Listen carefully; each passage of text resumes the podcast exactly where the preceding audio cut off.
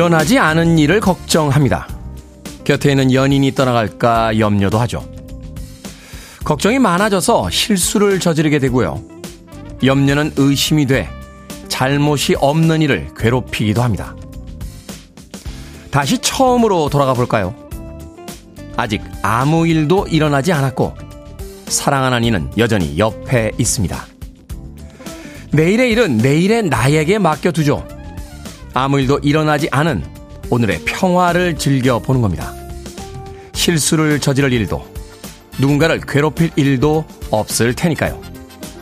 12월 8일 목요일 김태훈의 Freeway 시작합니다. 영국의 acid 재즈 그룹이죠. Brand New Heavies의 You Are The Universe로 시작했습니다. Billboard Kid의 아침 선택, 김태훈의 Freeway. 저는 클 태 자 쓰는 테디, 김태훈입니다. K122216385님, 목요일 출발이라고 해주셨고요. 조금준님, 안녕하세요 테디, 알람에 깨고 테디 목소리가 들립니다. 라고 하셨습니다. 그런가 하면 0358님께서 기말 시험 보는 딸 새벽에 등교시켰습니다. 시험 공부를 새벽 3시까지 해서 피곤할 텐데 졸지 말고 시험 잘 봤으면 좋겠습니다. 라고 하셨는데 새벽 3시까지 공부하는 친구들은 바짝 긴장하고 있어서 시험 때 졸지 않습니다. 걱정 안 하셔도 됩니다. 자, 유희진님 미리 걱정하기 없기라고 하셨습니다. 그렇습니다. 우리는 삶을 살아가면서 닥쳐오지 않은 일들을 미리 걱정하면서 오늘 하루를 망치고 있는 것은 아닌가 하는 생각을 해봤습니다. 연인들 간의 연애에서 가장 좋지 않은 것은 나쁜 상상이라고 하죠. 아무것도 벌어지지 않았는데 나쁜 상상을 통해서 서로를 괴롭히고 급기야는 싸운 채 헤어지게 되는 경우가 있습니다. 우리 삶도 그렇지 않을까요? 오늘 부장님이 화가 나 있다라면 그냥 화가 나 있는 겁니다. 나 때문에 화난 게 아닐까라고 나쁜 상상하지 마시길 바라겠습니다. 오늘은 어제와 똑같이 춥고 길은 여전히 막히고 있습니다. 어제와 별다를 것 없는 오늘이니까요. 오늘 혹시 안 좋은 일이 벌어지지 않나 하는 미리 걱정하기 없기 목요일 되겠습니다. 자, 청취자들의 참여 기다립니다. 문자번호 샵 1061, 짧은 문자 50원, 긴 문자 100원, 콩으로는 무료입니다. 유튜브로도 참여하실 수 있습니다. 여러분은 지금 KBS 2라디오 김태훈의 Freeway 함께하고 계십니다. KBS 2라디오 yeah, 김태훈의 Freeway It's the most wonderful time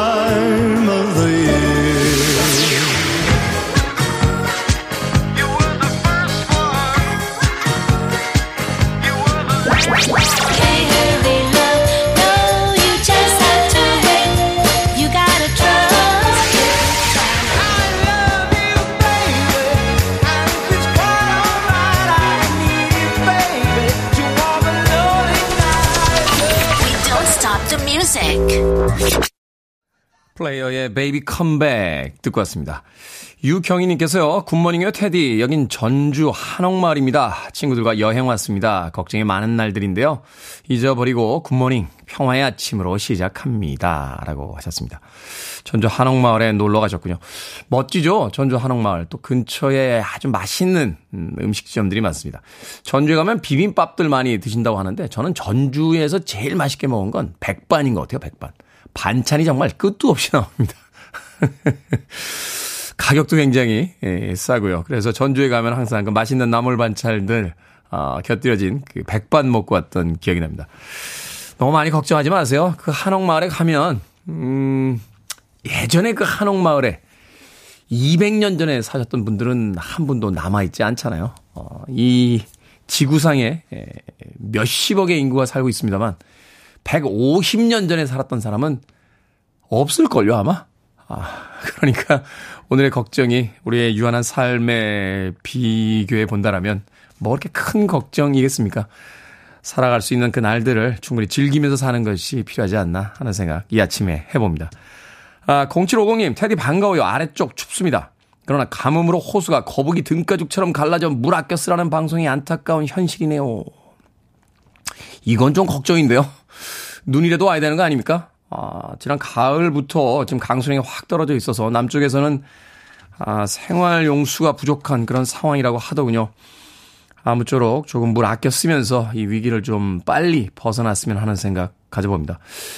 남는 지역에 물을 좀 이렇게 파이프로 연결해서 이렇게 가는 뭐 그런 방법 없나요? 뭐 유럽 보니까 러시아에서 천연가스가 영국이나 독일까지 가던데 우리나라도 선진국인데 이런 시스템을 한번 좀 만들어 볼 수 있지 않나 하는 생각 해보게 됩니다. 0750님. 조금만 더 아끼시면서 잘 버티시길 바라겠습니다.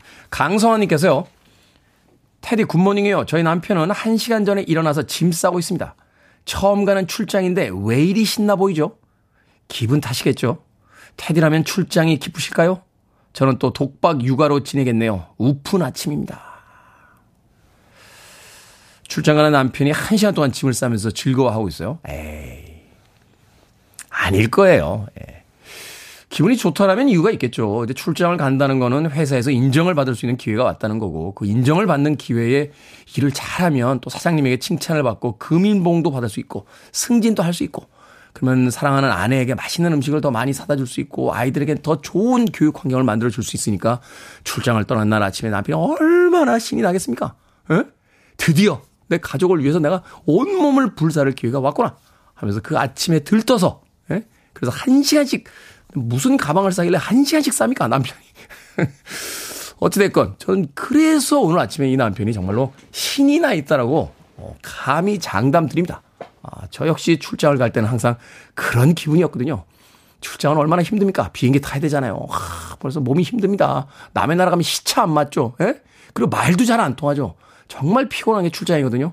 하지만 가족을 위해서라면 이 한 몸 불살겠다 하는 남편의 투혼이 빛나는 아침이 아닌가 하는 생각을 해봅니다. 강성환님.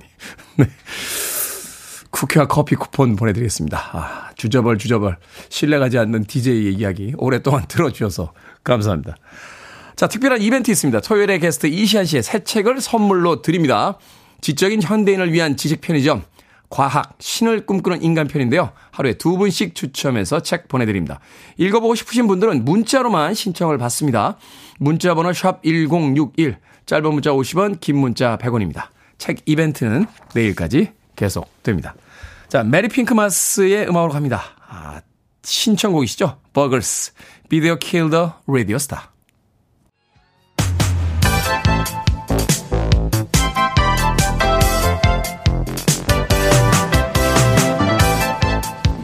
이 시간 뉴스를 깔끔하게 정리해 드립니다. 뉴스 브리핑 캔디 전예현 시사평론가와 함께합니다. 안녕하세요. 안녕하세요. 캔디 전예현입니다. 정부가 오늘 임시 국무회의를 열 예정입니다. 업무 개시 명령을 추가 발동하는 방안을 검토하고 있다고요? 예, 앞서서 정부는 지난달 29일 시멘트 운송 분야에 대한 업무 개시 명령 발동을 의결을 했고요. 오늘 임시 국무회의를 정부가 열어서 이 업무 개시 명령을 철강 석유화학 분야로 확대할 방침입니다. 오늘 국무회의 안건으로 상정이 될 예정이고 의결될 가능성이 매우 높은 상황인데요. 최근 정부의 기조를 보면 강경 기조라고 요약을 할 수 있겠습니다. 일단 업무 개시 명령이 일단 먼저 발동이 됐었죠. 그리고 네. 이 부분에 대해서 국토부가 현장 조사를 마쳤었고요. 통지를 받고도 운행을 재개하지 않은 화물차주에 대한 제저도 본격적으로 시작이 된 상황입니다. 명령서를 받고 복귀하지 않은 시멘트 화물차주 한 명을 경찰에 고발한 상태고 자치단체에는 운행 정지 처분을 의뢰를 했습니다. 정부 대응의 흐름을 쭉 짚어보면 시멘트 분야 업무 개시 명령, 유가 보조금 지급 정지, 고속도로 통행료 감면 제외, 어, 제외, 운송 방해제에 대한 화물 운송 자격 취소, 그리고 오늘 추가 업무 개시 명령 검토 및 결정이 이뤄질 것으로 보이는데 강대강 전략이 이어집니다 보니 화물연대도 지금 강하게 반발을 하고 있는 상황입니다. 어제 소식을 전해드렸는데 어, 건설노조 등에서 화물연대 동조 파업에 지금 나선 상황이 있잖아요. 그렇죠. 그렇다 보니 어, 전국적으로 절반이 넘는 건설 현장에서 공사가 중단되었다는 소식이 전해지고 있습니다. 어제도 소식을 짚어드린 바 있는데 정치권의 중재라든가 이런 부분이 필요한 시기다. 또 시민사회에서도 문제를 해결하는 방식으로 나와야 된다라고 거듭 촉구를 하고 있는데요. 아직까지 어떤 협상의 기미는 보이지 않고 있습니다. 이번 주에 또 어떤 흐름이 이어질지 지켜봐야겠습니다. 원칙도 중요하고 각자의 입장도 중요합니다만 어떻게든 만나서 이야기를 좀 해봐야 되지 않겠습니까? 그리고 하나 궁금한 게 있는데 어, 배탈이 나서 오늘 일할 컨디션 아닌데 업무 복귀 해야 됩니까? 명령 받으면? 뭐 아이에로의 지금 여러 가지 부분도 사실은 그런 거 맞물려 있는 것이죠. 궁금하더군요. 자, 12구 이태원 참사 소식 전해 주시죠. 정부가 이태원 참사 다음 날 압사라는 단어를 쓰지 않도록 지침을 내렸다고요. 예, 이태원 참사 이튿날 오전 윤석열 대통령 주재로 긴급 중대본 회의가 소집됐었습니다. 그런데 언론 보도에 따르면 이 회의에서 희생자 뭐 장례 지원이라던가 이번 참사를 어떻게 부를지 명칭을 둘러싼 논의가 이루어졌다라고 하는데 이 자리에서 정부가 압사라는 단어를 빼기로 결정을 했고 이 결정이 이날 오후에 사고 수습을 모인 유관기관 관계자들의 메신저 대화방에도 그대로 전파됐다라는 거죠. 어, 그런데 사실 참사 당일 우리 112 신고록 일부가 공개된 내용을 보면 시민들도 압사당할 것 같다라는 표현을 분명히 썼는데 왜 이런 지시를 했을까 의문이 제기된다라는 건데요. 민주당의 국정조사 특별위원인 신원영 의원은 이 참사의 본질을 왜곡하고 사실을 축소시키려는 의도가 아니었는지 밝혀야 된다 이렇게 주장을 하고 있습니다. 어, 그리고 지금 이태원 참사와 관련해서 또 다른 쟁점이 이상민 행정안전부 장관에 대한 거취 문제 아직 국회에서도 공방이 계속이 됐는데 민주당이 어제 의원총회를 열었고요. 이상민 장관에 대한 어, 해임 건의안을 내기로 결정을 내렸습니다. 8일 국회 본회의에 보고하고 9일 본회의에서 표결할 예정인데 만약 윤석열 대통령이 이것을 받아들이지 않으면 탄핵 소추까지 단계적으로 진행할 방침입니다. 하지만 국민의힘에서는 굉장히 반발하고 있고요. 국정조사 참여 여부에 대해서도 의원총회에서 다시 한번 의견을 모을 예정이라고 하는데요. 오늘 상황이 또 지금 국회 상황이 주목이 되는 상황입니다. 그런데 정치권에서 이렇게 공방을 벌이는 사이에 유가족들의 마음은 좀 더 답답할 수밖에 없고 특히 어 최근 제가 소식을 전해드렸는데요. 이임재 전 서장 이라던가 송병주 전 용산서 112 상황실장에 대한 영장이 지금 법원에서 기각이 됐습니다. 네. 이 부분에 대해서 희생자 89명의 유가족으로 구성된 12구 이태원 참사 유가족 혐의의 준비 모임이 어제 성명을 내고 납득할 수 없다라고 밝혔는데 이 부분에 대한 핵심 내용은 무엇이냐? 윗선으로부터 언제든지 연락이 가능하고 회유될 수 있는 사람들에 대한 영장이 기각됐다 보니 이른바 윗선에 대한 수사가 제대로 될 것인가 특수본의 수사가 제대로 되고 있다라는 의문을 표했다 이렇게 해석이 될 수 있습니다. 이런 가운데 어제 170 다섯 개의 시민단체가 시민대책회의를 출범시켰는데요. 이태원 참사 진상 규명, 피해자 지원을 위한 대책회의입니다. 이 회의에서 기자회견을 열었는데 이태원 참사가 국가가 책임을 다하지 않아 발생한 참사다. 정부 정책 기조에 대한 전면 개편을 요구했고요. 특히 윗선과 진짜 책임자에 대한 수사가 지지부진한 상황이라며 성형 없는 진상 규명 그리고 철저한 책임자 처벌이 이뤄져야 한다고 강력히 주장했습니다. 참사라는 단어도 쓰지 말라고 했다며요. 사고라고 써라. 사고. 보도가 나오더군요. 자, 통계청이 통계로 보는 1인 가구 자료를 발표했습니다. 가장 필요한 지원으로 전세자금 대출을 꼽았다고요? 우리나라 지금 전체 가구의 33.4%가 1인 가구. 이게 이제 그 예상치를 보니까 몇 년 안에 거의 뭐 40% 이상 50% 가깝게 간다는 거죠? 예, 1인 가구의 비율은 계속 늘어나고 있습니다. 우리나라 가구의 3분의 1이 나홀로 산다인데요. 어, 지금 연령대로 보면 29세 이하가 19.8%이고 주목할 부분은 또 있습니다. 70세 이상은 18. 1%입니다. 고령화도 맞물려 있고 또 점점 혼자 사는 것을 선호하는 또는 그런 흐름과 맞물려 있다고 해석이 가능한데요. 주거 형태를 봤더니 1인 가구의 59.8%, 즉 60% 정도가 전월세를 살고 있었다는 겁니다. 네. 자가 비율은 34%에 그쳤는데요. 이렇다 보니 1인 가구가 가장 원하는 주거 지원 정책은 전세 자금 대출이라고 합니다. 그렇다면 혼자 사는 이유는 무엇일까? 일단 분석을 해봤는데 직장 때문이다라는 응답이 34.3%였고 결혼을 했는지 여부를 따져봤더니 1인 가구의 절반 50.3%가 미혼이었습니다. 음. 그리고 결혼관을 물었더니요. 결혼해야 한다는 응답은 47%, 해도 좋고 하지 않아도 좋다는 응답이 44%였고 결혼하지 않아도 함께 살 수 있다고 생각하는 비율은 68% 라고 하니까요. 과거에 비해서 결혼관도 바뀌고 있다라는 것을 또 볼 수 있는 통계였습니다. 선택이다. 이렇게 네. 새로운 세대들은 이야기를 하고 있는 거죠. 자, 오늘 시사 엉뚱 퀴즈 어떤 문제입니까? 예, 1인 가구가 가장 원하는 주거 정책 전세다금 대출이라는 소식 전해드렸습니다.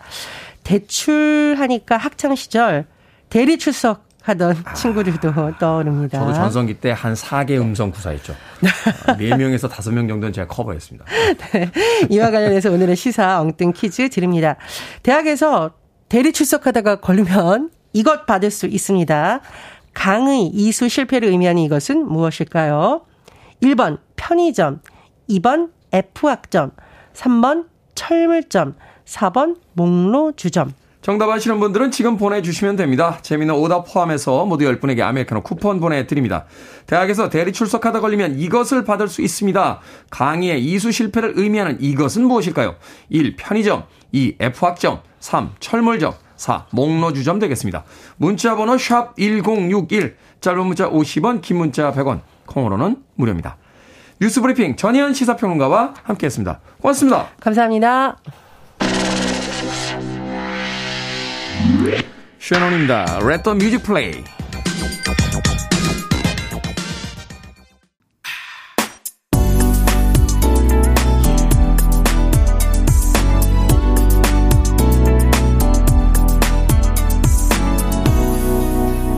김태훈의 Freeway 아이디 겨울 이야기님께서 신청해 주신 곡이었습니다. 앤디 윌리엄스의 It's the most wonderful time of the year 듣고 왔습니다. 자, 오늘의 시사 엉뚱 퀴즈. 대학에서 대리 출석하다 걸리면 이것을 받을 수 있습니다. 강의 이수 실패를 의미하는 이것은 무엇일까요? 정답은 2번 F학점이었습니다. F학점. 예전에 우리는 F학점 두 개만 이제 쌍권총, 권총, 뭐 하나면 권총 이렇게 얘기했죠. 예. 7042님, 마포종점입니다. 밤 깊은 마포종점 하면서 예, 음악을 어, 문자로 보내주셨습니다. 6187님, 2번 F학점입니다. F학점 받고 목로주점 가지 않을까요? 하셨고요. 9977님, 우리나라 축구선수 100점, 국민의 응원도 100점, 수고하셨습니다. 축구 응원 메시지 보내주셨습니다. 그런가 하면 K124552237님께서 나는 알지요, 테디의 허점을. 저에게 허점이요? 그런 거 없습니다. 아, 목 밑에 점이 하나 있을 뿐이지 저는 허점 따위는 없습니다. K1245237님. 자, 방금 소개해드린 분들 포함해서 모두 10분에게 아메리카노 쿠폰 보내드립니다. 당첨자 명단 방송이 끝난 후에 김태훈의 프리웨이 홈페이지에서 확인할 수 있습니다. 콩으로 당첨이 되신 분들은 방송 중에 이름과 아이디 문자로 알려주시면 모바일 쿠폰 보내드리겠습니다. 문자 번호는 샵1061, 짧은 문자는 50원, 긴 문자는 100원입니다. 전 입세님께서요. 안녕하세요, 테디. 저는 부산 전포동에서 LP바를 하다 요즘은 대구에서 떡집을 하고 있습니다. 새벽에 일어나서 일하느라 너무 힘든데 아침에 아침마다 테디님의 목소리 들으며 힘내 일합니다. 부산에서 매장할 때 테디님 여러 번 오셨었는데 기억하시려나요? 아침마다 라디오로 만나니 너무 반갑습니다. 자주 들리겠습니다. 라고 하셨습니다. 부산 전포동의 LP바. 기억이 나네요. 어, 칵테일을 아주 맛있게 만들어 주셨던 거로 기억이 나는데 모히또를 제가 가서 앉은 자리에서 한 서너 잔씩 마시고 왔던 그런 기억이 납니다. 맞죠? 어, 그 알루미늄 소재로 아주 멋진 인테리어를 하셨던 바로 기억이 됩니다. 전포동에 제가 제일 친한 후배 동생이 카레집을 해요. 그래서 부산에 내려갈 때마다 그 카레집에서 카레를 먹고 오는 게 소소한 여행의 즐거움인데 아마 그 친구랑 같이 갔던 기억이 납니다. 전입세님. 대구에서 떡집 하신다고요? 새벽에 일어나서 힘들게 일하시는데 제 방송이 힘이 됐으면 하는 생각 해봅니다. 따뜻한 아메리카노 모바일 쿠폰 한 장 보내드리겠습니다. 자, 데빌 리로스의 음악으로 갑니다. Just a Gigolo, 그리고 I Ain't Got Nobody.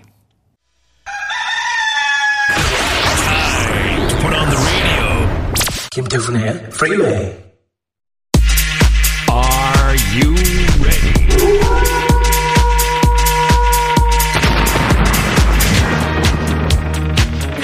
크고 작은 고민들 다 갖고 오시죠. 결정은 해드릴게 신세계 상담소.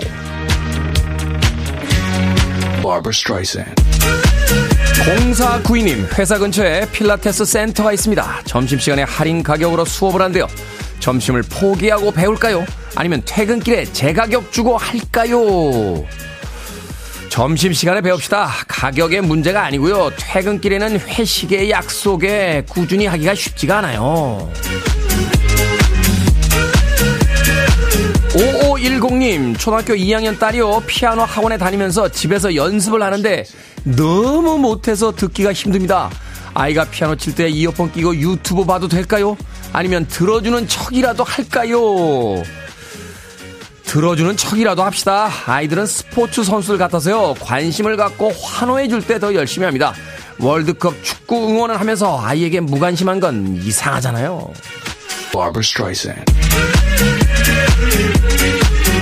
고기 사랑님, 보쌈집에 쿠폰을 모두 모았는데 동네 지점이 문을 닫았습니다. 차로 20분쯤 가면 다른 지점이 있는데 거기 가서 쿠폰을 쓸까요? 아니면 귀찮으니까 쿠폰을 그냥 버릴까요? 차 타고 20분쯤 가서 다른 지점에서 쓰세요. 쿠폰이 아니라 돈이라면 그냥 버리시겠냐고요.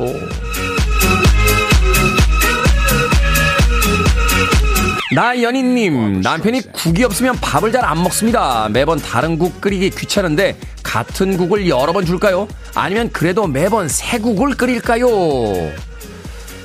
같은 국 여러 번 주세요. 남편이지 임금님은 아니잖아요. 일주일에 두세 번 같은 국 먹어도 됩니다. 방금 소개해드린 네 분에게 선물도 보내드립니다. 콩으로 뽑힌 분들 방송 중에 이름과 아이디 문자로 알려주세요. 여러분의 다양한 고민 계속해서 보내주시기 바랍니다. 문자번호 샵 1061, 짧은 문자 50원, 긴 문자 100원, 콩으로는 무료입니다. 쉐어입니다. Believe.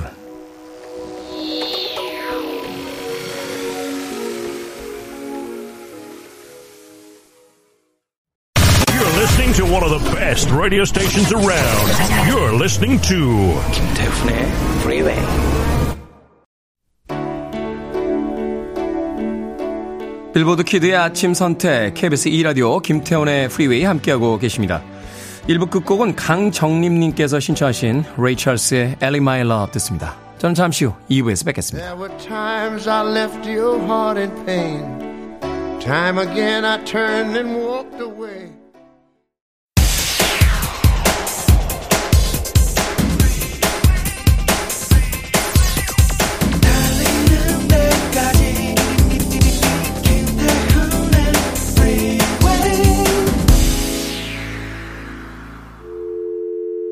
Need your arms around me. I need to feel your touch.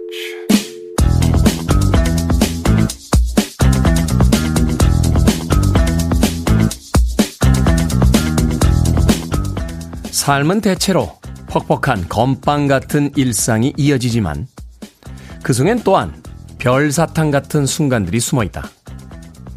그러니 실망 말고 손가락을 잘 더듬어서 별사탕을 찾아낼 것. 비록 건빵, 건빵, 건빵, 건빵 다음에 목매일 때쯤 별사탕이더라도 그렇게 맛본 행복을 잘 기억해 둘 것. 그게 행복의 히읗 정도는 알게 된 사람이 히읗을 늘려가는 방법이기도 하니까.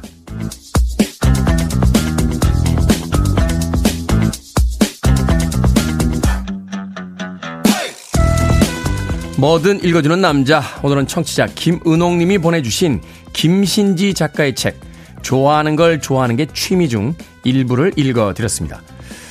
인생에 한두 번 찾아올까 말까한 그런 기약 없는 행운을 행복이라 생각하기 쉽지만요. 우리를 살아가게 하는 행복은 건빵 속 별사탕 같은 경우가 많습니다. 야근 끝에 주어진 휴가, 퇴근 후 가족과 나누는 평범한 대화, 영화 한 편, 한적한 골목길, 좋아하는 카페 같은 것들 말이죠. 인생은 목 막히고 퍽퍽한 건빵 같을 때가 많지만 어쩌다 먹는 달콤한 별사탕 덕분에 그래도 살아볼 만합니다. 스티비 원더의 For Once in My Life 듣고 왔습니다. 김태훈의 프리웨이 2부 시작했습니다. 앞서 일상의 재발견, 우리 하루를 꼼꼼하게 들여다보는 시간, 뭐든 읽어주는 남자. 오늘은 청취자 김은옥님이 보내주신 김신지 작가의 책, 좋아하는 걸 좋아하는 게 취미 중에 일부를 읽어드렸습니다. 메리 핑크마스님께서 기름에 튀긴 건빵에 설탕 살살 뿌리면 너무 맛있죠. 송윤숙님, 군대 건빵 맛있습니다. 김상수님, 건빵은 진짜 군대 건빵이죠. 한동호님, 건빵은 목이 메어도 별사탕 먹으면 막힌 곳도 잘 넘어가죠. 인생도 그런 것 같습니다. 라고 하셨습니다. 그런데 별사탕을 먹기 위해서 퍽퍽한 건빵을 계속 먹는 인생은 재미없잖아요. 어, 건빵은 그 자체로 맛있습니다. 예, 오래 씹으면 맛있습니다. 건빵을 한두 번 씹은 채 삼키려고 하니까 퍽퍽한데요. 입안에서 오래 씹으면 맛있습니다. 아, 군대 건빵 특히 예전에 이제 상병 정도가 돼야지 이제 허락되던 게 있죠. 딸기잼이나 아, 땅콩 버터를 이제 한 통 관물대 안에 탁 넣어놨다가 건빵 나왔습니다. 그럼 탁그 건빵을 반을 탁 쪼개가지고 거기다 잼을 발라서 먹으면 정말 맛있습니다. 예, 군대에서 그거 이상의 어떤 간식이 없습니다. 별사탕 따위는 필요 없습니다. 그냥 건빵 자체가 맛이 있으니까요. 퍽퍽한 건빵을 견뎌내면서 별사탕을 찾으려고 하기보다는 그 퍽퍽한 건빵을 어떻게 하면 좀 더 맛있게 먹을 수 있을까를 고민해 보는 게 삶에서 더 필요하지 않나 하는 생각 해봤습니다. 자, 뭐든 읽어주는 남자. 여러분 주변에 의미 있는 문구라면 뭐든지 읽어드립니다. 김태훈의 프리웨이 검색하고 들어오셔서 홈페이지 게시판 사용하시면 됩니다. 말머리 뭐든 달아서 문자로도 참여 가능하고요. 문자 번호는 샵 1061. 짧은 문자는 50원, 긴 문자는 100원. 콩으로는 무료입니다. 오늘 채택되신 청취자 김은옥님에게 촉촉한 카스테라와 아메리카노 두 잔 모바일 쿠폰 보내드립니다.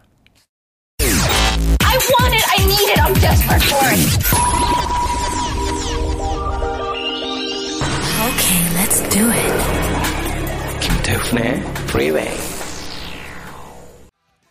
50년 가까운 시간 동안 펼쳐진 자신의 활동 기간 동안 가장 모던한 아티스트로 기억되는 아, 그런 인물입니다. 데이비드 보위의 Modern Love 듣고 왔습니다. 김보배님의 신청곡으로 들려드린 곡이었고요.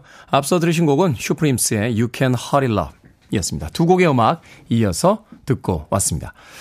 0796님, 테디, 구순 대신 어머님이 오늘 마지막으로 공공 근로 하십니다. 그동안 많이 만류해도 당신은 건강하다며 계속 하셨는데, 이젠 그만하시기로 했어요. 아, 편하게 지내시면 좋겠습니다. 라고 하셨습니다. 건강하시네요. 구순까지 공공 근로 하셨다는 걸 보니까. 일은 그만두시겠습니다만, 그래도 산책도 많이 나가시고, 또 활동도 많이 하셔서 계속 건강하셨으면 좋겠습니다.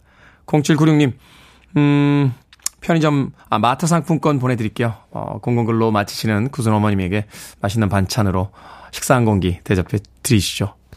최인숙님, 안녕하세요. 오늘은 저희 엄마 59번째 되는 생신날입니다. 어디 가서 엄마 나이 밝히지 말라고 귀엽고 엉뚱한 우리 엄마 프리웨이 애청자입니다. surprise로 축하해드리고 싶어 글 남깁니다. 김 여사님 생일 축하하고 저녁에 보러 갈게요. 축하해주세요 하셨습니다. 59살이신데 어디 가서 엄마 나이 밝히지 마라 라고 하십니까? 엄마라고 하지 마 이모라고 불러 라고 하면서 떠오르는 분이 한 분 있네요 저도 네 최인숙님 생일 축하한다고 꼭 전해 주십시오. 음, 롤케이크 보내드릴게요. 어, 저녁에 집에 가실 때 롤케이크 챙기셔서 59살 되신 어머님과 함께 행복한 아, 생일 파티 하시길 바라겠습니다. 아, 김보우님, 테드님, 목소리 무사한지 잠깐 확인하고 갑니다. 안심해도 되는 목소리네요. 하하하. 라고 하셨습니다. 제가 지난 금요일부터 목이 좀 잠기기 시작해가지고요. 아마도 그 월드컵 응원 여파가 아니었나 하는 생각이 드는데. 목을 쓰는 직업인 걸 깜빡 잊어버리고, 예. 금요일 날 그때 포르투갈전 때 하도 소리를 질러대가지고, 목소리가 좀 갔는데, 회복이 되는데 좀 시간이 걸리는군요. 그래도 오늘은 한 75% 정도까지는 올라오지 않았나. 네. 한 이틀 전에는 좀 갈라지는 소리가 많이 났고요. 네. 어제 조금 회복이 되더니, 오늘은 그래도 한 70%에서 80% 정도는 올라온 것 같습니다. 뭐 목소리가 조금, 음, 완벽하진 않습니다만, 그래도 인물이 있으니까 버텨나갑니다. 김보님, 안심하셔도 되는 목소리입니다. 내일 아마 대종상 시상식 사회 보는데 목소리가 안 나올까봐 아, 걱정하셨던 모양이에요. 지금 아프셔서 어, 치료 중이신데, 이제 저는 안심해도 되니까 김보님만 건강 안심할 수 있도록 어, 쾌차하시면 되겠습니다. K1245237님께서 저는 근육질보다는 부드러우면서 강한 사람을 좋아합니다. 그냥 콕 집어서 저라고 하시면 되지. 뭘 이렇게 장황, 장황한 이야기를. 음악 들어야겠죠? 네. 구급 공무원 준비 중인 37살의 청취자 7042님께서 신청하셨습니다. 최근에 이 아하가 아, 새로운 음반을 또 냈더군요. 아하의 리드 보컬 모튼 하켓입니다. Can't take my eyes off you.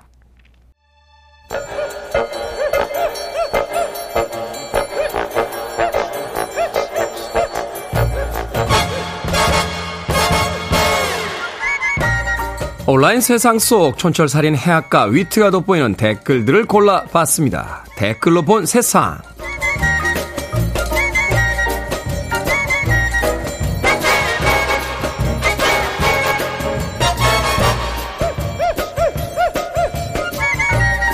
첫 번째 댓글로 본 세상. 얼마 전 제3회 황금삽 셰프 어버지가 열렸습니다. 대한민국 최고의 조리병을 선발하는 요리 대회인데요. 각 부대를 대표해서 출전한 8개 팀 조리병들은 자유 주제, 지역 특산물, 그리고 PX 판매 상품을 활용한 요리를 선보였습니다. 출품 메뉴는요, 군 급식 요리책에 포함돼서 전군 취사장에 배포된다는군요. 여기에 달린 댓글 드립니다. 동규님, 심사위원을 예비역으로 했으면 더 재밌었을 것 같은데요.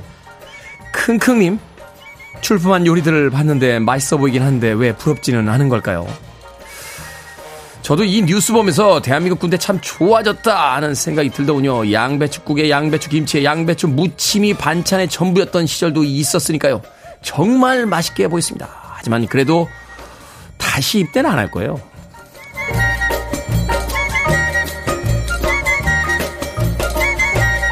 두 번째 댓글로 본 세상 조선 후기 대학자 김정희는 추사라는 호로도 유명한데요. 추사가 호가 아니라 자라는 기록이 발견됐습니다. 청나라 사람들과 필담을 하면서 스스로를 이름은 정의, 자는 추사, 호는 보담제라고 소개한 건데요. 호는 누구든 허물없이 부르도록 스스로 지은 별명이고 자는 성인이 되면 어른이 지어주는 별칭이란 차이가 있다는군요.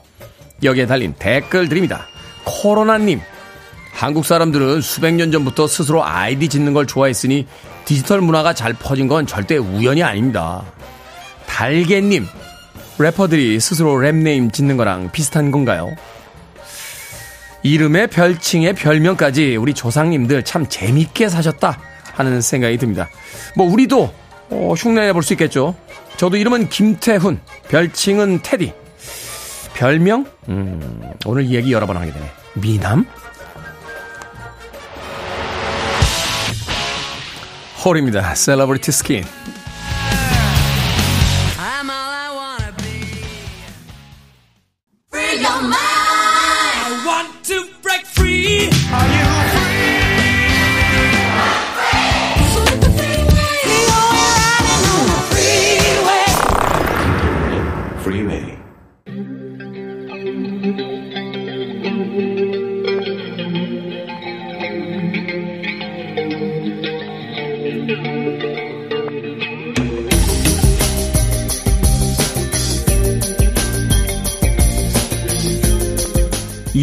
(21세기의) 키워드로 우리의 역사를 살펴보는 시간입니다. 역사 대자뷰. 오늘도 공간 역사 연구소 박광일 소장님 나오셨습니다. 안녕하세요. 안녕하세요. 자, 해외에 나가기 위해서 꼭 거쳐야 하는 곳 중 하나가 인천공항입니다.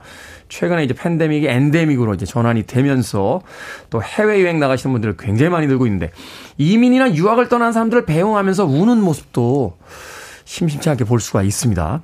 자, 올해가 인천을 통해서 이민을 떠나기 시작한 지 120주년이 되는 해라고요? 네, 어, 120년 전 인천도 아마 많은 분들이 눈물을 흘리셨을 것 같은데요. 네. 어, 1902년 12월 121명이 인천을 떠나서 하와이로 첫 공식 이민을 떠나게 됩니다. 하와이로 첫 공식 이민. 네. 그래서 어 이와 관련해서 이제 최근에 어 인천에서는 이제 김동호 작가가 하와이 이민 세대의 치열했던 삶의 흔적을 이제 사진전으로 이제 편도라는 이름으로 전시를 하고 있습니다. 음, 네. 어 그래서 이제 그 당시 이제 하와이 이민이 어땠는지 그 내용을 살펴보면 좋을 것 같은데요. 어 사실은 이제 1900년 쯤 그러니까 이제 이민이 있기 1, 2년쯤 전에 대한제국 겉으로는 안정적인 모습을 보였지만 사실은 민생은 굉장히 어려웠던 것으로 보여집니다. 네. 예를 들어 뭐 가뭄, 그다음에 여기로 인해서 일어났던 질병, 질병. 이런 것들이 이제 많은 사람이 이제 생명을 잃게 되는데요. 그러다 보니까 어떤 새로운 삶의 어떤 방식을 선택하는 사람들이 생겨나게 되고요. 그런 과정에서 이제 이민도 하나의 대안으로 떠올랐던 것 같습니다. 그렇지만 이제 다른 나라 교류가 없었고 또 국토에 대한 애착이 강했던 한국인이 이민을 선택하기는 쉽지 않았을 거다. 이런 평가가 많이 있습니다. 그러니까 이민이란 자체가 바로 살고 있는 이곳에서의 어떤 막막함, 삶의 어떤 그 안정감이 없다는 것을 반증하는 거잖아요. 증명하는 거잖아요. 그러니까 네. 아, 뭐 최근에는 이민이라는 이야기가 그렇게 많이 안 들립니다만 2000년대가 열리기 전까지 그러면 거의 100년의 시간 동안 한국인들의 어떤 이민의 역사가 펼쳐졌다 이렇게 볼 수 있겠군요. 자, 연해주에 정착한 고려인 이야기를 해준 적이 있으셨는데 연해주는 그래도 국경이 맞닿아 있으니까 심리적으로라도 어, 내 고향에 돌아갈 수 있다. 언젠간 돌아갈 수 있다. 뭐 이런 어, 안정감은 좀 있었을 것 같아요. 그런데 하와이라고 하면 이건 거의 못 돌아온다는 걸 감안하고 떠나야 되는 그런 일정 아닙니까? 그렇습니다. 그래서 보통 이제 연해주나 만주로도 이민이 1860년경부터 있었지만 네. 이때 이제 떠났던 분들의 상당수는 다시 돌아올 거다. 이런 생각들을 하고 많이 가셨던 부분들이 있는데요. 말씀하셨던 것처럼 미국은 이역 만리 태평양을 건넌다는 점에서 마음가짐이 이전의 이민 세대하고는 좀 달랐을 것 같습니다. 어, 다만 이제 하와이와 관련된 한국인의 내력을 살펴보니까 1902년 이미 이전에 어, 이미 한국인들이 소수지만 들어가 있었던 것으로 보여지는데요. 네. 어, 인삼장수. 인삼장수. 가 중국인들에 섞여서 들어갔다라는 기록이 남아 있기도 합니다. 아, 그렇군요. 그때부터 뭐 코리안 진생이라고 하죠. 인삼은 전 세계적인 수출 품목이었군요. 네네네. 자, 그렇다면 한국인들이 이 공식적으로 들어가게 된 이제 1902년의 첫 이민 1세대들.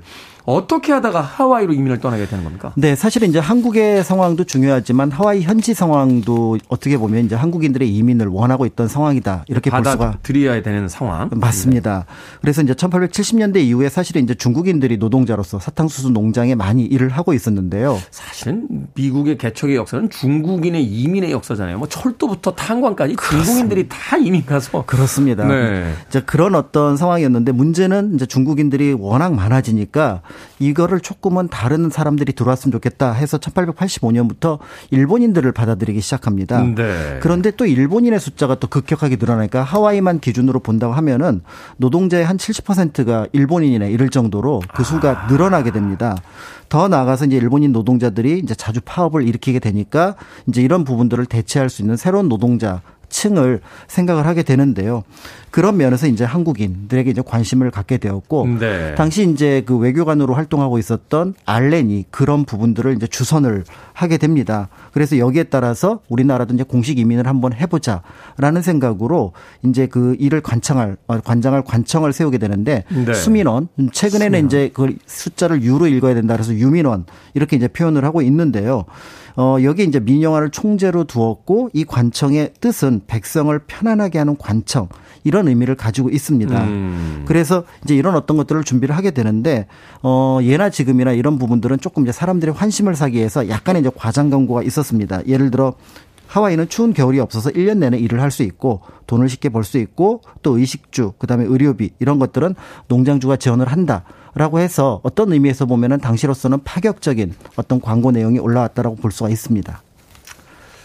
최근에도 그런 광고가 있는지 모르겠습니다만 예전에는 이 지역 이렇게 소식지 보면 어, 한달 얼마 보장 그렇습니다. 이런 광고들이 있었는데 이게 100년 전에도 있었단 말이에요. 네네. 자, 다시 돌아올 수도 없을지도 모르는 이 이민길 오르기가 결코 쉽지 않았을 텐데 어떤 분들이 떠나게 된 겁니까? 결국은 이제 많은 분들이 지원을 하지 않게 되니까 이제 음. 이런 어떤 이민자들을 모으기 위해서 이제 그 하와이 쪽 또는 이제 미국 본토랑 연결되어 있었던 선교사들이 이제 움직이게 됩니다. 이렇게 해서 이제 어떻게 보면은 1902년 12월 22일 121명을 이제 실은 일본 배가 이제 고베로 떠나게 되고요. 여기서 이제 신체 검사를 1차로 통과한 102명이 다시 갤리코를 타고 하와이 호놀룰루에 도착을 하게 되는데요. 네. 여기서도 이제 건강 문제 때문에 예든 여, 여, 여든 여섯 명만 이제 상륙을 할 수가 있었습니다. 그런데 이제 현재 도착했을 때 앞에서 말씀드렸던 광고와는 조금 다른 생활. 그래서 임금도 좀 낮았고요. 하루 10시간에 임금은 한 50에서 80센트 정도였기 때문에 생활하는 게 겨우겨우 이루어질 정도였습니다. 이거 아무리 물가 계산을 해도 이 금액이면은 이건 뭐 돈을 모을 수 있는 정도의 임금이 아닌 거잖아요. 그렇습니다. 그리고 더 나아가서 이제 노동 조건을 개선할 경우 일본인 노동자가 투입된다거나 또 때에 따라서는 루나라고 하는 뭐 기마 감독이 이제 채찍을 휘두르면서 어떻게 보면 노동의 강도를 높였고요. 그리고 농장 에서는 이름 대신 이제 번호로 불렀다는 그런 어떤 기록들도 있어서 사실은 노동자라기보다는 어떤 노예에 가까운 모습을 보여주었던 기록도 남아 있습니다. 그럼에도 이제 하와이 이민은 계속돼서 1905년 대한제국에서 이민을 금지할 때까지 7천 명 이상이 하와이의 노동자로 이제 떠나게 되었던 겁니다. 7천 명 이상이요. 네. 이런 거네요. 이제 중국 이민자들이 늘어나니까 어찌됐건 힘들이 세졌을 거고 일본 이민자들이 또 거기서 들어가 들어가서 이제 하와이 쪽에 거의 70% 이상이 일본인 노동자들이 되니까 또 일본인들이 어떤 그 커뮤니티를 형성하면서 또 어떤 힘이 세지고요. 힘이 세지니까 네. 또 소수의 민족을 데리고 들어와서 보다 싼 가격에 그렇죠. 함부로 부릴 수 있는 뭐 이런 어떤 형태의 이민들이 이제 다시 장려가 됐던 거군요. 그렇습니다. 갑자기 화나네요. 하와이라고 하는 저는 하와이 못 가봤습니다만 하와이 한번 꼭 가보고 싶다는 생각하는데 하와이에 이런 역사가 있는지는 몰랐습니다. 음악 한 곡 듣고 와서 계속해서 어, 이민 1세대들에 대한 이야기 나눠보도록 하겠습니다. 음, 고향을 생각하면 이 곡 떠올릴 수밖에 없죠. 존 덴버입니다. Take me home, country road. 고향을 떠난 적이 없는데 고향에 돌아가고 싶네요. 네, 존 덴버의 Take Me Home Country Road 듣고 왔습니다. 자, Billboard Kid의 아침 선택, KBS 2라디오, 김태훈의 프리웨이, 역사 데자뷰. 오늘 박광일 소장님과 함께 이민 1세대들에 대한 이야기 나눠보고 있습니다. 자, 앞서 많은 사람들이 더 나은 삶을 위해 하와이로 떠났고 열악한 환경에서 노동을 해야 했다라고 말씀을 해 주셨는데 자, 1905년에 이제 대한제국이 이민을 하와이 이민을 금지합니다. 이런 사실을 이제 알게 됐기 때문입니까? 아니면 또 다른 이유가 있었기 때문입니까? 사실은 이제 다른 이유가 있었다고 보여집니다. 그러니까 음, 네. 공식적으로는 이제 당시 일종의 사기 이민이라고 하는 멕시코 이민이 일어나게 되는데요. 여기에 대해서 이제 고종 황제가 관심을 가졌던 부분들이 이제 영향을 끼쳤다 이렇게 알려져 있습니다. 네. 그런데 이 시기에 이제 그 을사늑약으로 통감부가 설치가 되면서 일본 정부의 영향력이 한국 정부에 영향을 끼치게 되는데요. 어, 하와이에 한국 사람들이 계속 이민을 갈 경우에 현재 있던 일본 노동자의 입지가 약해질 수 있다.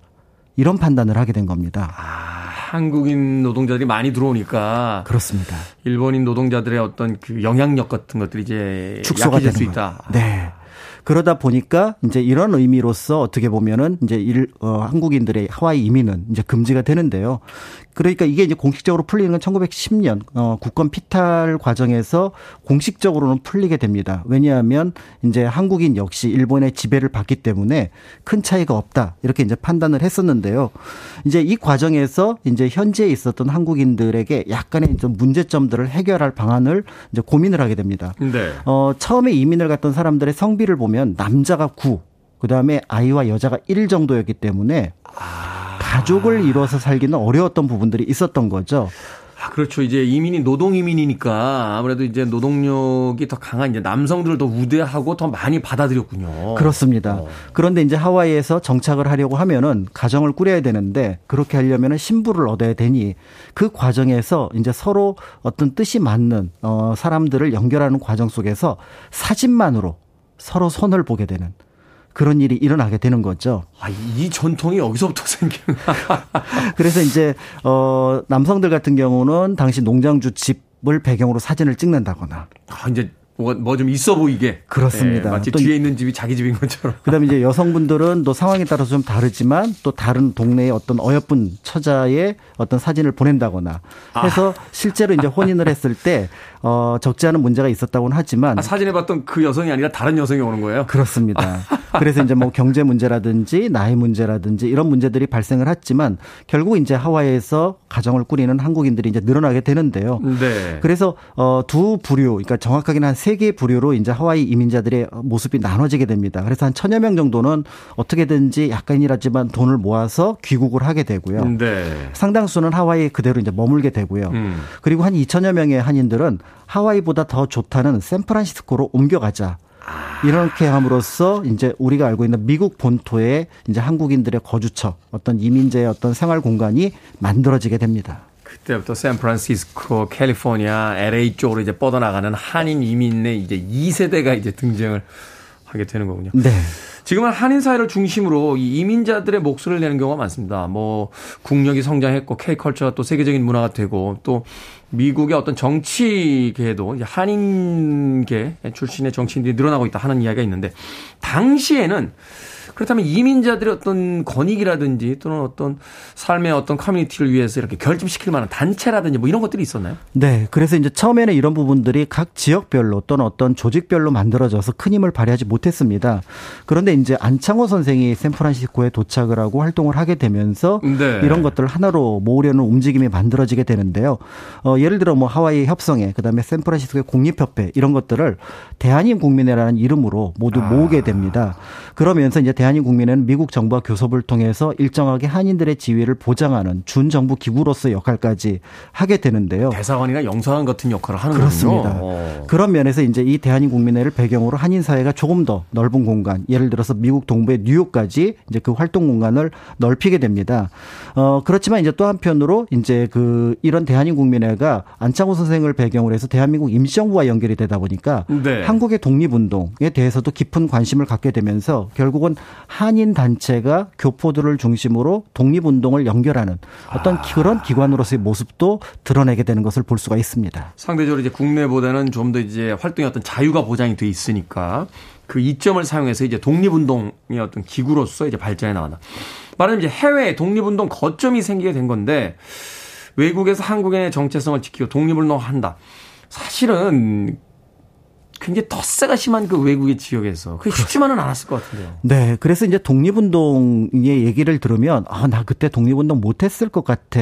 이런 어떤 말씀을 하시는 분들이 많은데요. 네. 사실은 독립운동은 욱하는, 그러니까 억울하고 참을 수 없어서 하는 경우가 많습니다. 사실은 그렇죠. 이제 사회 변혁 운동을 시작하는 건 뭔가 부조리를 봤을 때 어떤 그렇습니다. 그 분노와 네. 어떤 정의감으로 이제 시작이 되잖아요. 네. 그래서 그런 일들이 이제 1908년 샌프란시스코에서도 일어나게 되는데요. 네. 어, 널리 알려져 있는 것처럼 장인한 전명은 의사의 스티븐스 사살 사건이 바로 이와 같은 것이라고 볼 수가 있습니다. 아. 이제 더럼 스티븐스라고 하는 인물이 사실은 이제 그 일제의 외교 고문이라고 해서 대한제국에 왔지만 실제는 일본의 대한제국 지배의 정당성을 여러 나라에 홍보하고 다녔거든요. 음. 그런데 이 스티븐스가 1908년 3월 달에 이제 샌프란시스코에 왔던 겁니다. 그리고 오는 과정에서 뭐 신문이라든지 이런 것과 인터뷰를 하고 또 이제 현장에서 이제 강의를 하는 과정을 거쳤는데 이게 현재 있던 한국인들에게는 용납할 수 없는 내용들이 굉장히 많이 나오게 되는 거죠. 네. 예를 들어서 일본이 한국을 보호국으로 만든 거는 한국에게 유리하다. 음. 그러니까 한국 혼자서는 이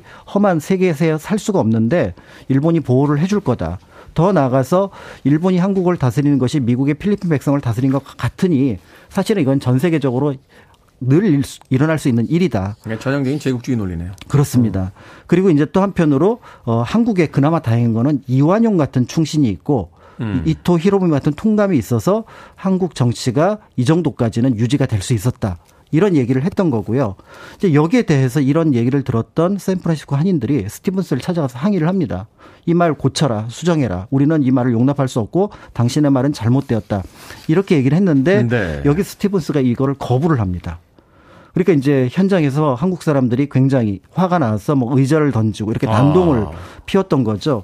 이렇게 되니까 이제 스티븐스가 이 샌프란시스코에 더 이상 있으면 위험하다고 판단을 해서 결국은 탈출을 감행을 하게 되는데요. 네. 이때 이제 서로 잘 몰랐던 장인한 전명은 두 의사의 의거가 일어나게 되는 거죠. 그래서 이제 전명은 의사가 먼저 스티븐스를 사살하려고 총을 들었는데 그게 불발에 이르게 돼서 격투를 네. 벌이는데 그 다음에 이제 장인한 의사가 나타나서 두 사람이 격투 장면에서 어쩔 수 없는 과정에서 총을 쐈는데 한 발은 먼저 전명은 의사의 어깨를 맞고요. 네. 이제 두 발이 스티븐스를 맞게 맞추게 되면서 이틀 뒤에 이제 숨을 거두게 되는 아. 그런 일이 이제 우리가 알고 있는 장인한 전명은 의사의 의거 라고 알려져 있습니다. 대단한 기계네요. 이게 미국 땅에서 어떻게 보면 이제 미국 시민을 사살하는 거잖아요. 일본의 어떤 그 앞잡이 역할을 했던. 네. 어, 이 이야기는 저희가 정말 그잘 몰랐던 이야기인데. 전명은 장윤환 의사 이 두 분 어떻게 됐습니까 이후에? 네, 그러니까 이제 이 두 분이 이제 의거를 일으켰다는 얘기를 들으니까 그 미국 현지에서는 양 의사를 돕자, 두 명의 의사를 돕자라고 하는 운동이 일어나게 되면서 네. 재판 비용을 이제 모, 모금을 하게 됩니다. 이 과정에서 이제 전명은 의사는 실제로 이제 사살의 의도가 없었고 실제로 총을 맞았기 때문에 네. 무죄로 방면이 되고요. 여기에 비해서 이제 장인환 의사 같은 경우는 처음에는 2급 살인죄로 25년을 선고받지만 이제 우리나라에 대해서 모욕을 했던 스티븐스를 보는 순간 정신적으로 약간 큰 충격을 받았다. 이렇게 하는 것들이 정상 참작이 되고 또 이제 모범수로서 역할을 하게 되면서 10년 뒤에 이제 석방이 되게 되는데요. 미국에서도 스티븐스를 그렇게 좋게 보지는 않았군요. 그런 것 같습니다. 네. 그래서 이제 그런 부분들이 있는데요. 사실은 이제 이 두 의사의 활동이 이제 당신의 이민 같은 사람들에게 다시 한번 내가 누군가 음. 이런 것들을 생각하게 하는 어떤 계기가 되었다라고 볼 수가 있고요. 또 한편으로 아까 이제 무죄로 방면되 었 말씀드렸던 전명훈 의사는 이때 장인환 의사에게 조금이라도 도움이 되겠다는 뜻으로 샌프란시스코를 떠나게 됩니다. 음. 그래서 도착했던 곳이 바로 연해주인데 연해주. 거기에서 안중근 의사를 만나게 됩니다. 아. 그래서 의거의 방법에 이런 것이 있다는 것을 알게 됐던 안중근 의사가 다음에 1909년 10월 달에 하얼빈에서 이토를 사살하는데도 영향을 끼쳤다라고 지금 보고 있는 거고요. 대한민국 독립운동사의 시작이 바로 그 먼 미국 땅에서부터 출발했다라고도 볼 수 있겠군요. 그렇습니다. 그래서 이 두 의사의 어떤 의거는 한편으로는 하와이, 미국의 동포에 대한 얘기이기도 하지만 한편으로는 독립운동의 역사의 어떤 시작이라고 할 수 있다라는 점에서 당시 외국에 나가 있었던 우리 동포들이 어떤 생각을 하고 살았는지 이런 것들을 짐작해 볼 수가 있을 것 같고요. 네. 어, 당시에는 이제 부득이한 어떤 환경, 역사라고 하지만 이걸 통해서 대한민국, 대한제국은 당시 조금 더 넓어졌었다. 이제 그런 것들을 현재 우리는 어떤 방식으로 우리의 자산으로 만들지 이런 것들을 고민해야 되지 않을까 하는 생각이 듭니다. 단순한 이민의 역사가 아니라 그 이민의 역사를 통해서 또 그 시대와 얼마나 치열하게 싸우면서 살아왔는지 다시 한번 어, 그들에게 고개를 숙이게 됩니다. 역사 데자뷰 오늘은 이민의 역사에 대해서 공간 역사 연구소 박광일 소장님과 이야기 나눠봤습니다. 고맙습니다. 감사합니다. KBS 1라디오 김태훈의 프리웨이 오늘 방송 여기까지입니다. 오늘 끝곡은 앤 윌슨과 로빈 잰더가 함께한 Surrender to Me 듣습니다.